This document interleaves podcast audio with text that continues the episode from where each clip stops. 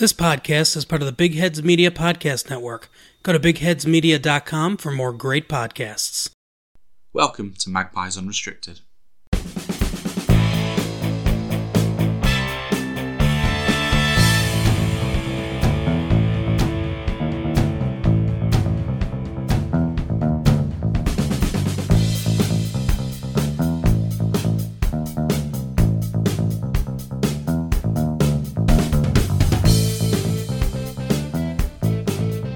Hello, ladies and gents, and welcome to Magpies Unrestricted, where we'll be talking all things Newcastle United. I'm your host, Chris Simpson, and joining me as always is Cara Thistlethwaite. Hello.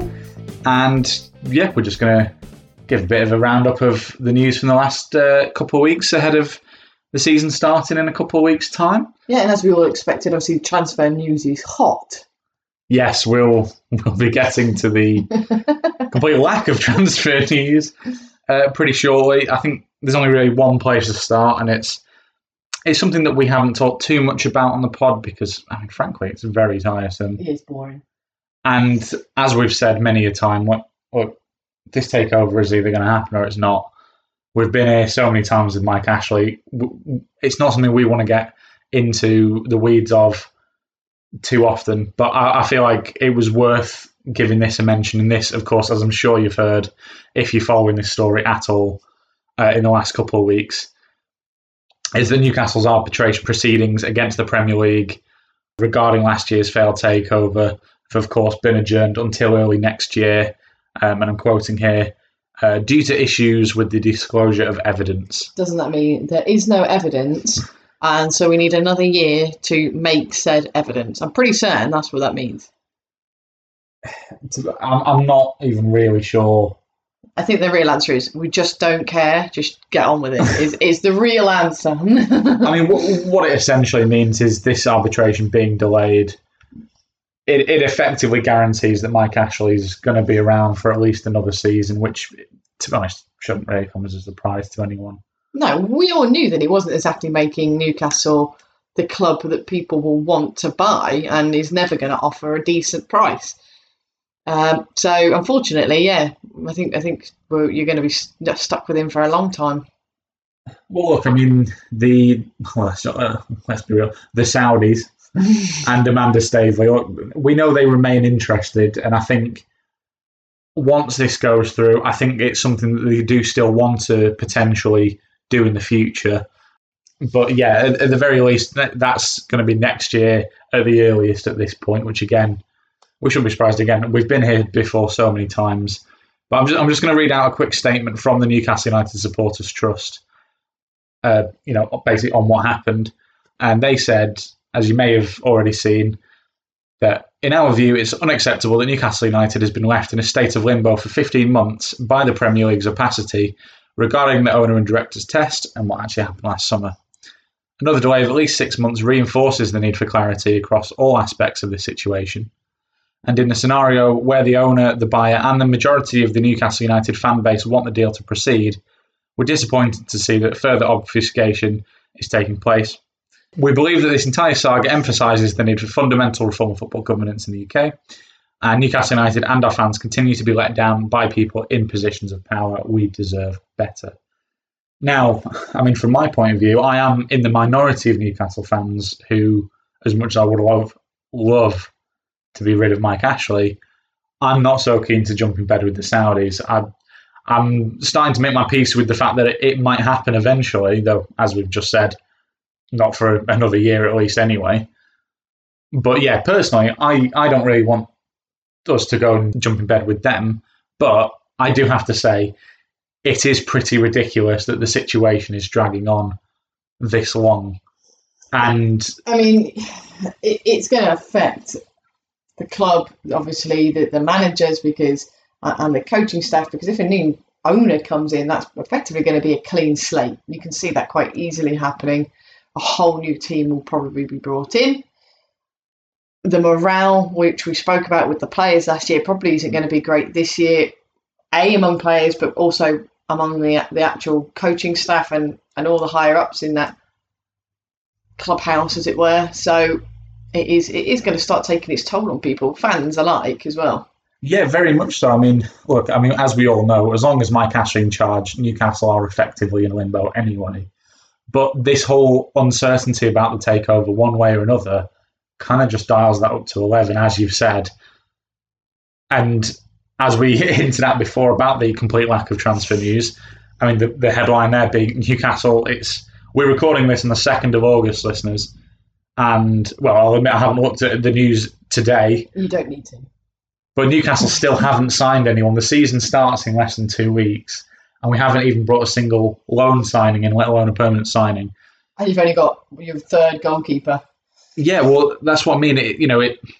We can already sort of predict these excuses from Mike Ashley when inevitably the the window closes and we've barely done anything, because it'll be, oh well, you know, the takeover would have happened, so But that's why we didn't spend any money. But surely buying new players and making your, I suppose, what what do you call it, possession seem more attractable, uh, attractable, attractive. More To- sort of, yeah, more saleable assets, I guess. yeah, yeah, say, to, to potential buyers. Surely you'd still want to do that. It's not that he's not going to make money back on it because we all know he's trying to sell Newcastle for more than than he bought it for originally, obviously, but more than it, it should probably be worth. And I don't mean that in a negative term to, to Newcastle Football Club at all, but I, I just think that it is in a bit of a sad state of affairs and it's going to need a lot of work to bring Newcastle back up to the club that it should be. Yeah, um, I mean, I think that's the thing with Mike Ashley. For a man of his supposed business acumen, one one lesson that he still just does not seem to have learned when it comes to football in Newcastle is you have to speculate to accumulate. Yeah. If if you don't keep investing in the team, then not only are you not going to move up the table, which we know he isn't too bothered about anyway, he just wants to keep us in the league. But at the end of the day, if you're barely doing anything every summer, as we've seen twice before, eventually that's going to catch up with you and you're going to go down. I mean, it, well, it's like the the Red Queen problem from Through the Looking Glass, which is essentially you have to keep running just to stay in the same place. I'm not going to lie, right? I'm sorry, but listeners, this is the kind of recurring theme of my day today, and I'm a little bit concerned that I am in the Matrix. This is the third Alice in Wonderland moment that I've had, and I'm actually getting quite creeped out. it doesn't matter what's happened, listeners, but genuinely, this is the third mention of Alice in Wonderland, and I'm not one of those people who absolutely loves Alice Carroll. Alice Carroll, you know who I mean, Lewis Carroll. See, this is the fourth time then now. Sorry, go on, continue, but that's just a glitch in the Matrix. Yeah, and welcome back to Alice in Don't Wonderland. No, but as I say, in, in terms of you know this whole issue with the takeover, this arbitration, it's like we'll we'll inevitably see these excuses from Ashley when the window shuts and Newcastle haven't done anything. But the thing is, we've known, and I think for quite a long time, even regardless of this arbitration, this takeover wasn't going to be done in time for the new owners to actually do anything this summer. It was always going to be on Mike Ashley. And for what we do in the next month before the window shut, that's on Mike Ashley, no matter what excuses that he, he'll throw at us inevitably. As I say, when the window shuts and we've we've done bugger all. I really think we need to make a bingo card, so that's got to be one of the things that Mike Ashley will say. I then want Steve Bruce to say that he's taking, he's putting the boxing gloves on, or some form of handwear is coming on or being taken off. That's another one. Um, Joelinton is a forty million pound striker. That needs to be one. Um, Willock is the only one who can score. That's another one. Um, oh, Al- Almiron just likes to have a bit of a blast, doesn't he? I don't, yeah, I've got this bingo card sorted. I think we need it. I think that'll be hilarious every every week when we can tick at least two of them off. Well, speaking of Joe Willock, the one bit of transfer news that has been sort of linked to Newcastle, the most persistent link has been Newcastle's efforts to try and get Joe Willock back. I, I do remember actually on the last pod, I poured cold, cold water over the whole thing, and it, it actually seems like Newcastle are very much trying to get him. However, you know, it's now the second of August, and we're still we're still waiting. Um, now, to give some added context to this, Arsenal obviously gave that long term deal to Emil Smith Rowe, and also they've been linked with James Maddison. So Apparently, in a step up from Leicester to Arsenal, who finished below them for at least three seasons. four seasons, actually, now. It's four. but you can sort of see that you know they're obviously backing Smith Rowe. There may be um, yeah a new sort of goal scoring and creative midfielder in Maddison going there if Arsenal actually decide to dig deep and splash the cash on him. Which I mean, I can't necessarily see it happening because I think the amount of money Leicester would want is probably going to be a bit prohibitive for them. But it does seem like there's scope to bring Joe Willock back. But yeah, still not quite happening at the moment. I'm going to have to read out this quote from Steve Bruce, listeners. Oh, God the, the absolute negotiating power of this individual is unreal. So this was Steve Bruce when, of course, asked about progress on re-signing Joe Willock, and he said, "You'll have to ask Arsenal. It's their decision, and it's the players' decision. Of course, we want him back. He did great with us and uh, gives us another dimension in midfield that we haven't got. Not- Okay, one dimension. hey, so far I agree with him." And then he rounded it out, saying, "We'll keep bashing away at it." I feel that sums up a lot of Steve Bruce. I think that just sums up how Newcastle do things. But also, you mean yes, there isn't a plan and you just keep smashing your face against a brick wall? uh, is is often better what it than feels saying- like. You're bashing it out. What was the other thing that you could say?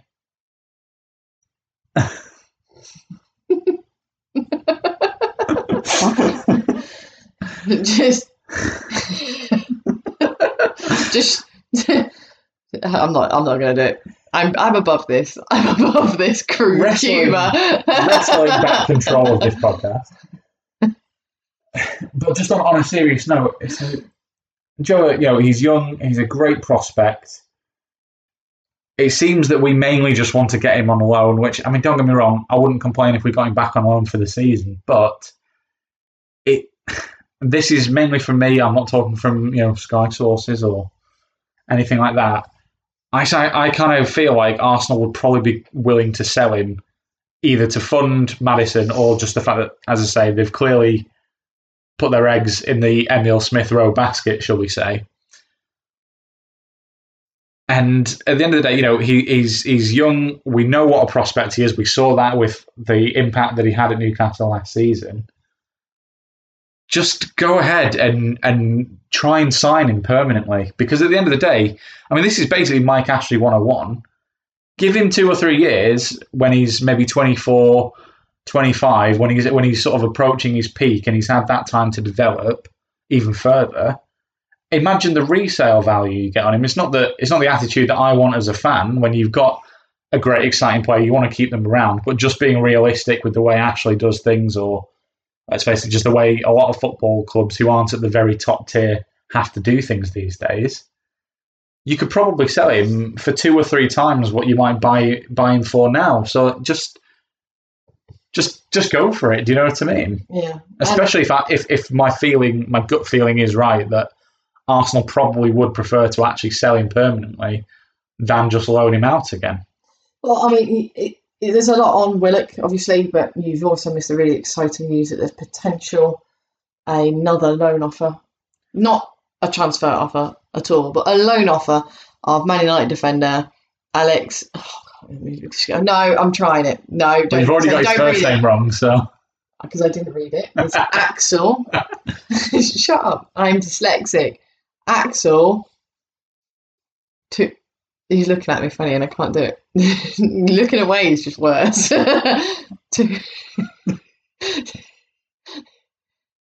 I'm doing it. I'm, I've got it.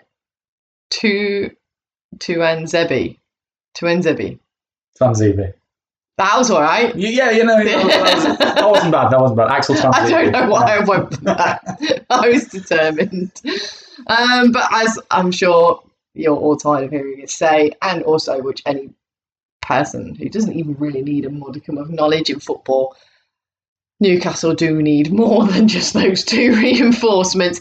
If any of them go through, which in two weeks the likelihood of that isn't looking too great, I'll be happy to eat my words later.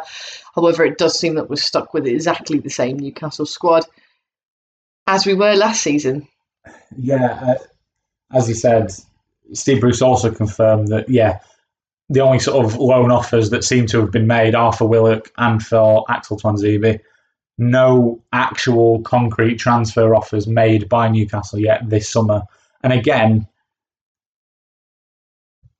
halfway through the window, I know I know the Euros obviously always throw things out a little bit, but halfway through the transfer window, that is completely unacceptable. I don't care what the budget is. But I That's mean, shocking. And also, actually, just I mean, you did finish. 12, so 12th, sorry. So you would have earned 120 million in merit payments. So obviously, all clubs lost money. I think Premier League clubs, yes, they would have lost money, but I still don't think they can whinge about it at all because it wasn't like any of the other leagues. Um, so yeah, they did lose money due to the pandemic and not having fans in the stadium. But Newcastle have been in quite good finance purely because they don't ever frigging spend anything apart from put it in Ashley's pocket. So there must be something. yeah, it's infuriating. I, we keep reading about these, you know, these very, very meager uh, transfer budgets that Steve Bruce has to work with. And, and to be fair to Steve Bruce, his penchant for a humiliating quote aside, it's not his fault, of course. This is this is this falls on Mike Ashley. But can I just say though, right? Budgets don't roll over. Right, so if you and anybody in any form of work that requires them to have a budget knows as soon as April comes along, it doesn't matter how much or how little money you've got in that account, you're going to frigging spend it because you'll never get it back.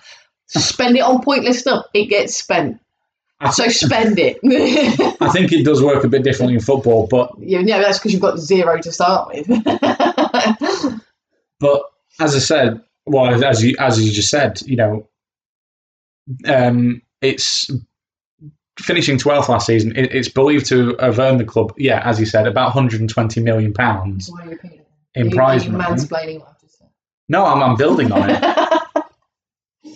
I and I, as you said, yeah, sure, the club obviously would have lost some money with the fans not being there, but they can't have lost that much money. Is what I'm saying. I'm agreeing with you. It's it's as I say, it's absolutely infuriating because like, how can there be supposedly no money to spend? Where else has it gone? We don't spend a fortune in wages because again, Mike Ashley would have to open his wallet for that.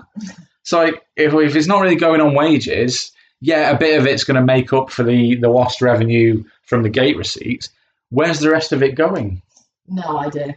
I mean, the only other news, because we're scraping the barrel on transfers, is change of shirt numbers. Now, for listeners, if anyone has ever played FIFA, this is Chris's favourite thing to change shirt numbers of any player that he has signed in his team. Obviously, he also plays for he also chooses to play as Newcastle because he's a sucker for punishment and their meagre transfer budget. But yeah, he will spend hours changing shirt numbers. So, Christopher, have the honours. Yeah, well, Newcastle have a new number nine. Have we signed anyone? No. However, I do think it's a good move. This, of course, is Callum Wilson getting the number nine shirt. Joelinton has moved to number seven. There was a hilarious thing I saw on Twitter where literally about 20 minutes before the club announced the shirt change, uh, one unfortunate, or you might say foolish, considering his choice of um, shirt name and number, someone had literally 20, not 20 minutes before the announcement had got Joelinton number nine on the back of their shirt, which is hilarious. But, Why? Well, again, A question Both unfortunate and foolish, you might say. but to be honest, I think it's a smart move. Um, a, because, I mean, well, to be honest, I think Joelinton only got it because it was vacant and because he cost so much money. As we've seen for the last two seasons, he was never really going to be able to live up to that shirt. And my hope is that him taking on a different, I well, just not having that pressure because we know the weight that comes with that number nine. that Obviously, Shearer wore, and we've had a few since then. Of course, it's never quite been lived up to fully, but I think uh, taking the weight of that shirt off him could help Joelinton. I mean, we saw he finished last season fairly strongly. Hopefully, this can help him. And also, it's just I think it's just a smart move for Callum Wilson as well because I think he is much more befitting of it. We know how clinical he can be in front of goal, and actually, it was really nice actually the other week to see him finally get to score in front of actual Newcastle fans in the preseason friendly against Doncaster. And I think it's a moment that he deserves so much for for the, what he did for us last season, and obviously never getting to play in front of the fans. Of course, he was injured for those final two games, so he didn't get to play in front of us then. It was great to see. I mean, to be honest, it's one of the few highlights I think of Newcastle's pre-season results. Yeah, but all pre-season results are a bit dodgy. You can't really put any stock in them, to be honest. But yeah, but I think I think a lot of teams aren't doing great in the pre-season. I suppose you being a Newcastle, like a true Newcastle supporter, you're just pessimistic all the way through, from pre-season to I don't know, friendlies on a on a park around the corner. I mean, yeah, I no, I, I agree. I mean, I, I'm not someone who tends to freak out too much about preseason results because they're such such strange games. It's really just about getting the fitness and rest of it. It's always it's nice if they play well, but even then, it, you know, it, it doesn't mean a huge huge amount. But yeah, Newcastle haven't been too inspiring, especially because they've all been against lower league opposition so far. Losing to York City, scraped that three two win over Doncaster one all draw with Rotherham, and then then we did comfortably beat Burton Albion 2 0. But again, they're all, you know, lower league opposition. I think Newcastle's final friendly against newly promoted Norwich next Saturday will hopefully give maybe a little bit more of an indication as to how ready we are for the start of the season. But yeah, it, as I say, it, it's not. I'm not like overly concerned now beyond just the fact that we're going into another season with no new signings and Steve Bruce still in charge. Yeah, and I suppose it's difficult because you've still you've now got uh, Dubravka having foot surgery, so he's going to miss the start of the season. You've got Cardo, cannot speak today. Karl Darlow. Not that I've said his name a million times before, but anyway, recovering from hospitalisation. Imagine, what is the point of me today? Recovering from hospitalisation with COVID so it does mean you've got Freddie Woodman. Ooh, maybe it's like having a new signing because he's only played, so I only made four appearances um, for Newcastle at the moment since being part of the academy in 2013. Um, he's had none in the Premier League as well, and he is 24, so he is a young, exciting player. It would be cool to see him in action. So, so maybe this is your one and only, in inverted commas, signing. yeah, I mean, to be honest, obviously going into the start of the season missing Dubravka and Darlow is obviously quite a blow. But genuinely, I'm actually quite excited to see how Freddie Woodman gets on. He's, he's a name that you know we've certainly heard about for quite a while at Newcastle. As I say, what eight years now he's been in the academy, but obviously just for much of that time, obviously he's just been out on loan. But and I, I think to be fair, I think he was possibly Bournemouth. I think he was meant to be out on loan with them this season. Of course, for the time being, he has to stay because we need we need another goalkeeper. But it's an exciting prospect for him, and he's and he's reaching that age now where I think he's experienced enough to be given a go. You know, in the first team, twenty four. You know, he's he's not a super young, inexperienced player anymore. He's had experience out on loan. He's he's got some games under his belt. Not so much for us, as you said, but I, am actually genuinely looking forward to uh, to seeing him seeing him playing you know, giving him a go because I think other, otherwise, injuries and illnesses aside, we're otherwise actually in quite a good position with the Newcastle goalies because we know that Dubravka is great and obviously there were a couple of mistakes made by Darlow last season, but for the most part, he did earn his spot in the team when he was on the pitch because he did actually play very well for, for a decent chunk of the season. Um, so, as I say, setting aside the fact that two of them aren't actually available right now, it's not actually that bad a situation to be in. And as I say, I hope that Woodman can can take his chance. And also, actually worth noting uh, that I found out, according to Wikipedia the other day, uh, his godfather is none other than Gareth Southgate. So who knows? Oh. Could we actually have an England, a Newcastle player in the England squad again? No. No. uh, uh, due to obviously not having a football season during this time, we did come up with a feature that obviously we've only just started now, which is kind of pointless. But we'll continue it because let's be honest, there isn't always a great deal of news that we can talk about the Newcastle team. At least nothing that's positive and shiny and fills people with hope and happy memories. So one of our features was to come up with a Newcastle all-time 11. Now, yes, there might be maybe more than 11 because we might not agree as to who needs to go in there. And obviously, if there is any that you disagree with or any that you think you've missed, it would be great to hear about those. But we're going to start with the most boring part. You say that. I say that. Um, yeah, but you know, no one thinks of this when they think about starting 11 because this is now won't be 11 people, will it? This will be 12. You- Anyway, oh, we are the 12th man. The 13th then. This is the 13th. Number 13. okay, so we're going to start with um, the manager. So we've had a discussion, and it is now between two Kevin Keegan and Sir Bobby Robson. And obviously, I will throw in there why isn't Rafa Benitez in there? But Chris, you can explain your um, cutting of Rafa later. Um, Cruelly snubbed. yeah, he was cruelly snubbed, erased from history. And obviously, where's Bruce? Or Big Sam? Don't you dare. what was the other one? The weird dancey dude. I've already forgotten his name.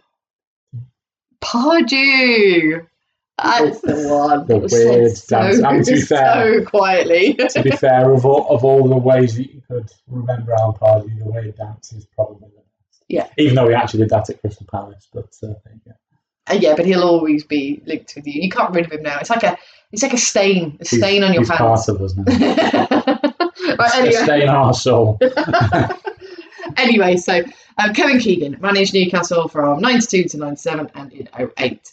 So, Christopher, why does he deserve to be in Newcastle's all time? I'm not even going to call it 11 now, all time 13 because you've ruined it.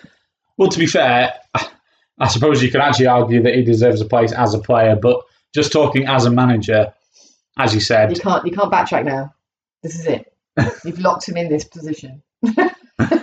well, I might have not have because I might have gone for. Robson. Yeah, you might have done, but I'm just saying you can't have him for both. That's not Why, fair. why can't Antoine Griezmann? He can be a player manager. It's fine. no, uh, obviously, Newcastle fans, you won't really need me to run through all this with you, but just a bit of a reminder of, you know, what happened under Keegan. Of course, in his first season, he came in partway through the 91-92 season, kept us in Division Two, and then obviously got us promoted as uh, champions of the second tier in his first full season. And then, God, I mean, this. Well, to, I have to say, you know, Cara and I aren't really old enough to have actually remembered this. I've seen a lot of the footage, but we were very young in these days. But God, if only I could remember any of it, because we then finished third, sixth, second, and second. Now, obviously, that that final season, obviously, he did resign partway through, as as we all know. But third, sixth, second, and second in consecutive seasons. Could you even imagine that these days? Good lord. No. They'd, be- they'd be queuing up to have us in the European Super League. And you know what? They, if if the, if the European Super League was a thing then, I genuinely think we would have had a shot because we were genuinely world famous at that time. We, I think, we picked up so many fans around the world, and just neutrals in England as well. As the entertainers, as we were known, you know that that thrilling attacking play, the will score one more than you attitude, unless of course it's Liverpool in a four three, then they'll score one more than us apparently. Um, but just yeah, just we were just the, we were the neutrals' favourite. We were just so exciting. We had so many exciting players like David Ginola, Les Ferdinand. All the things you're not today. Is that what you're saying? Well, genuinely, yeah. You know, Yeah. it's we were really The such a phenomenal The team. entertainers, weren't you? Entertainers. That's just. But I mean, I know. I agree. I'm agreeing. No, that's what I'm saying. But you know, for, for, for, a, for a team to actually be given that nickname and for it to be widely accepted by everyone, that kind of I think that shows you. It's, you know, you have that tribal nature of football. But when everyone goes, no, they are the entertainers. Like we were good. You know what I mean? I mean, yeah, he did. You know, did was under him that Shearer was signed. Um, but I mean, to say your team was good. Oh, I mean, well, obviously we have to then acknowledge the fact that look, in probably the most famous bottling of a title race in Premier League history, the 95 96 season after obviously Keegan's infamous I would love it rant. And to be honest, you know, he he wore his heart on his sleeve for better or worse. And unfortunately, I think in the end, that probably is what did it for us because, you know, let's face it, Sir Alex Ferguson, absolute master at mind games, and he had Keegan on a plate then. And we know this. We've gone back over it for the last 25 years. You've we all know tortured this. yourselves over the one and only chance you have of winning within recent memory. Um, but uh, yeah, no, it was great. You did return to Newcastle in January of 08 and yeah, didn't wi- find a win in the first eight games. However, did have that really impressive run with your front three of Martins, Viduka, and Owen. So it was really quite exciting after that, as you say, after that initial sort of difficult period where you're sort of thinking, oh God, like, should he have come back? Is this going wrong? I'm sorry, I've the just, end of that season it was it was very good. was was really quite exciting. I mean, because of the, because of where we were when we took over, and then as I say, that difficult start, we only ended up finishing about 12th. But there was going into that summer, there was such a genuine sense of optimism, as you say. Like, I mean, it's such a weird front three. You had Obafemi Martins, who was the quickest thing on the planet at the time. You had Michael Owen, who had recovered from his injuries and actually was picking up a bit of form, and then you had like a really old but really experienced Mark Viduka, who was just like just what's being Mark Viduka and just bullying people basically with his massive Australian head. Um, but it was such a, such a strange front three, but it just it just worked, and and there was all this optimism, and then Can I can I just can I say this because Yeah. this has made me laugh. I've, I've just seen the notes and we all know you know that he did resign halfway through the season. But the reason has been put quite simply here in black and white on the notes that Chris has written is at the start of the following season he resigned because Mike Ashley is a dick. And that's it. Yep. There's no further talk. That's and it. that was legally proven in court because they had to pay Keegan quite a lot in settlement because they were terrible and they basically ruined the club legend. Um, Yeah. But yeah, no, Keegan, Keegan was hilarious. He, um, he kind of bounced around, just didn't quite always seem to know what was happening. Um, unfortunate things did happen to him quite a lot. And it just seems that he was une- well, unequivocally Newcastle. Um, so yeah, bit of a legend. I mean, he, he's he is this hilarious character where you can just sort of imagine all these just unfortunate things happening to him. It's just because it's Kevin Keegan, and we're talking it's about a cartoon character, we're talking about someone who was an incredible footballer, by the way. I think he won the Ballon d'Or as a footballer. And let's face it, as I say, I know we blew it in, in the end in the title, but we still had five very, very good years under Kevin Keegan. And I mean, look, obviously, I'm not going to base this on just on the cold hard maths of his overall record compared with uh, Sir Bobby Robson's, but a pretty good record by all accounts. 273 games, 145 wins. That's a win percentage of 53%. I would argue anyone who's got a win percentage of over 50% has done very well Yeah. Yeah.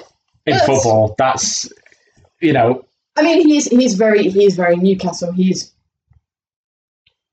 not Mr. Newcastle because we all know about Sir Bobby, but I think I think his character. he, he's he's up there. Him, Shearer, Sir Bobby Robson, and, I, and, I feel some I feel Keegan's others. They're all character and and Mr. demeanor Newcastle. and and demeanor basically sums up what Newcastle is today. A hapless, bumbling club led by a very fortunate, unfortunately led by a uh, a dick. But yeah, as I don't want to. But equally, when I say that he's this sort of hapless character, I don't mean to do him a disservice because, as I say, an absolutely phenomenal player, a pretty awesome man, and a very, very good football manager, especially at Newcastle United. So, You know, I'm not trying to take any of that away from him. It, it sort of, I think it, what it does is it adds to his charm. Um, but then, of course, you've got Sir Bobby, who obviously managed us from 2009 to 2000, uh, 2009, 1999 to 2004. And yeah, not amazing first couple of seasons. And well, I mean, he started with that amazing high of the 8 0 win over Sheffield Wednesday in his first home game in charge. But then, you know, a couple of 11th place finishes wasn't the most inspiring in the world. But then, fourth, third, and fifth again in consecutive seasons. Not quite the title challenges that we were under Kevin Keegan, but of course, you know that's still up against a phenomenal Manchester United side. That was up against Arsenal, who were that was basically Arsenal's peak under Arsene Wenger those sort of years. A lot of competition at the top of the table to even be to, to consecutively finish. Well, first of all, twice in the champ in Champions League qualification places and then fifth as well. You know, is is no mean feat. And of course, we had that run to the UEFA Cup semi final as well. Obviously, we ended up losing to Marseille, but And we also know that just because he was dapper, which seems to be your thing, especially with Southgate at the moment, but he's uh, an extremely um, gentleman-like man.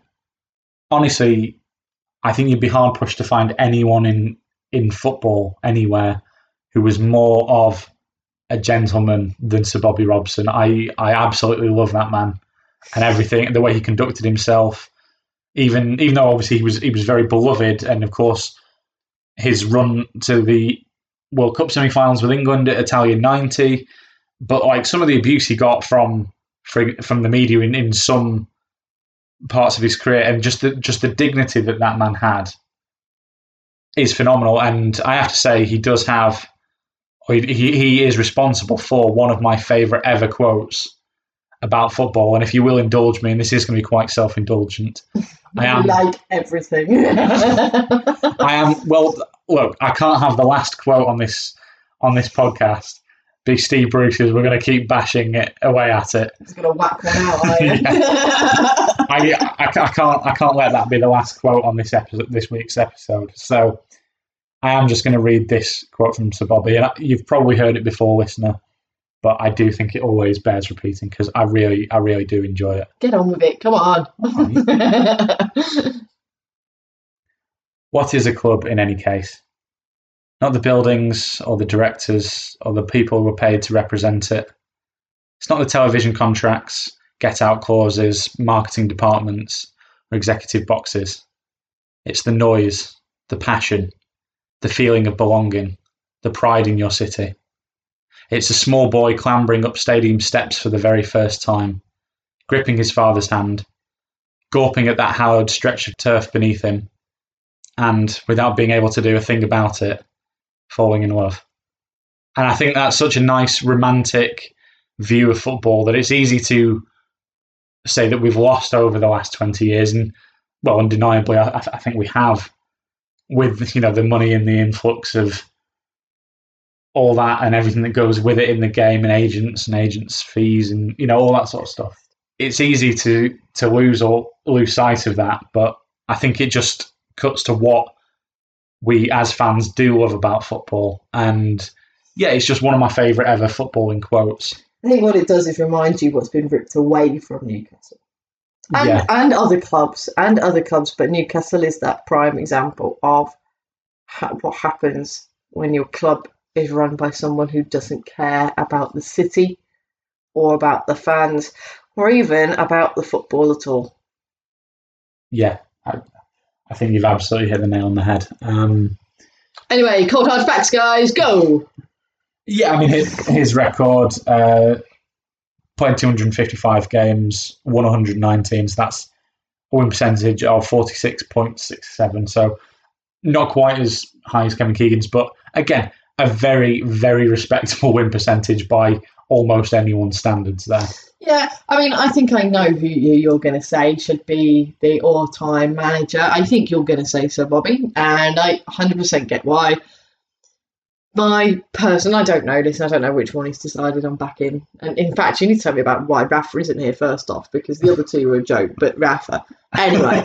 uh, but out of the two, personally, 'cause it's probably going to make me like really upset with lots of people, but I think Keegan just purely because he's just I have to say, I don't think you can upset anyone with either of these. two no, it's true, but there's always going to be like hardliners. It might not be Ronaldo, Messi level like hardliner fans, but you know what I mean. Um, but I do, I do think Keegan just purely because he's the epitome of all the bad luck that Newcastle have always had. but anyway, why? Why? In fact, no. Oh, I don't know what to do first now. Chris, what? Who would you think then out of Sir Bobby and Keegan, and then you can explain why other people, won't?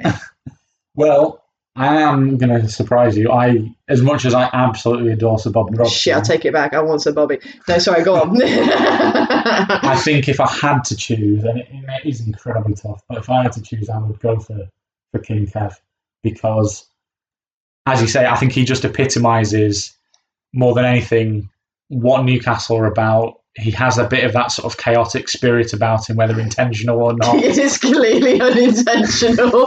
and I think also just just also just for, just for a purely footballing reason, just the football. I mean, don't get me wrong, we were good under Sir Bobby, as you can see.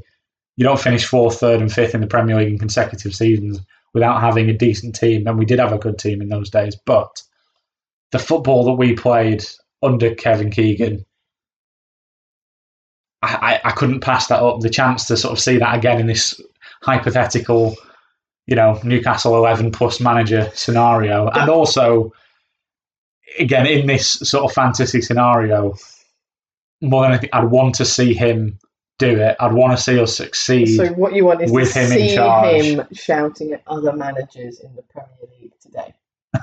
because that would be hilarious. well, also, they wouldn't be able to shout back at him because it would be like kicking a puppy. Oh, no.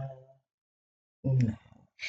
But yeah, no. Oh, okay, that's great. So that's, yeah, so we're actually both in agreement, listeners. I don't think that would happen. Yeah, uh, just on the on the Rafa thing. I mean, don't get me wrong. I absolutely love Rafa Benitez, and I think he did a phenomenal job with us. And it is uh, again worth bearing in mind. He seems to be a genuinely wonderful man. Uh, the the the work that he's done in, in the local communities of the clubs that he's worked with in Newcastle being absolutely no exception there. The connection that he had with us as fans. I, I you know, I I think he is again. He, he is a proper gentleman and a very, very good manager. I mean, it's easy to forget that the man has won Champions League titles and league titles and so many domestic trophies. It would be very interesting to see what he could do with the team that Sir Bobby and Keegan had under them at the time. Yeah, How would Benitez have managed that? How would have that? Would he have done better? Would he have got more out of the players? Because it, as we've said, he wasn't exactly given a good hand.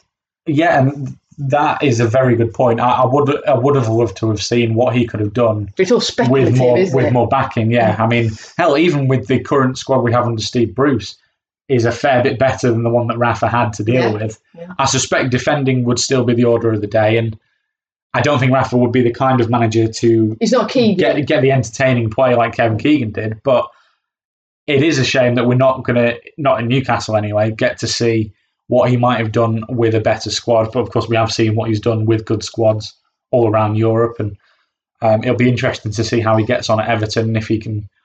I mean, I, ho- I hope he can. I hope he can win those fans over because I have to say the reception he's got. I know he's got the Liverpool connection, but he's a good man, and he, I think he deserves better than uh, than what he's had from some sections of the Everton fans, and hopefully they can they can get behind him because I mean, again, Everton fans. I know you've just come from Carlo Ancelotti, so I know almost anyone seems like a step down, but you literally had Big Sam in charge a couple of years ago. Like, don't don't look a gift horse in the mouth. Are you saying that if Maddison went to Everton, that would be a step up from Leicester?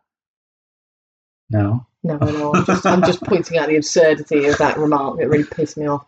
Anyway, but yeah, but ultimately, as much as I love Rafa, he, he couldn't really compare to, to the other guys. Um, and yeah, as I say, ultimately, yeah, for me, it, a very tough choice, but I, I would slightly go for Kevin Keegan. But yeah. So Bobby God, was. I mean, to have Sir Bobby back well, alive would be amazing. But Yeah, he was too well dressed for Newcastle. He doesn't represent Newcastle because he didn't have his shirt off, and I could see Keegan having his shirt off. oh, if we won something, Keegan's sort would be off Oh so.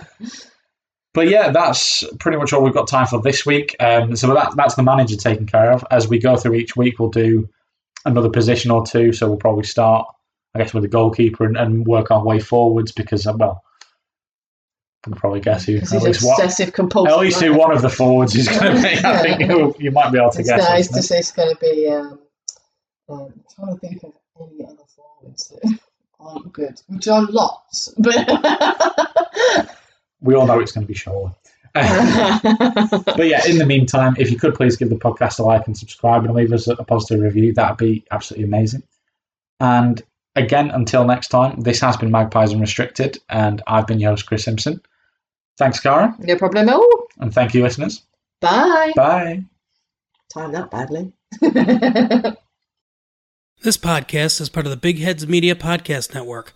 Go to bigheadsmedia.com for more great podcasts.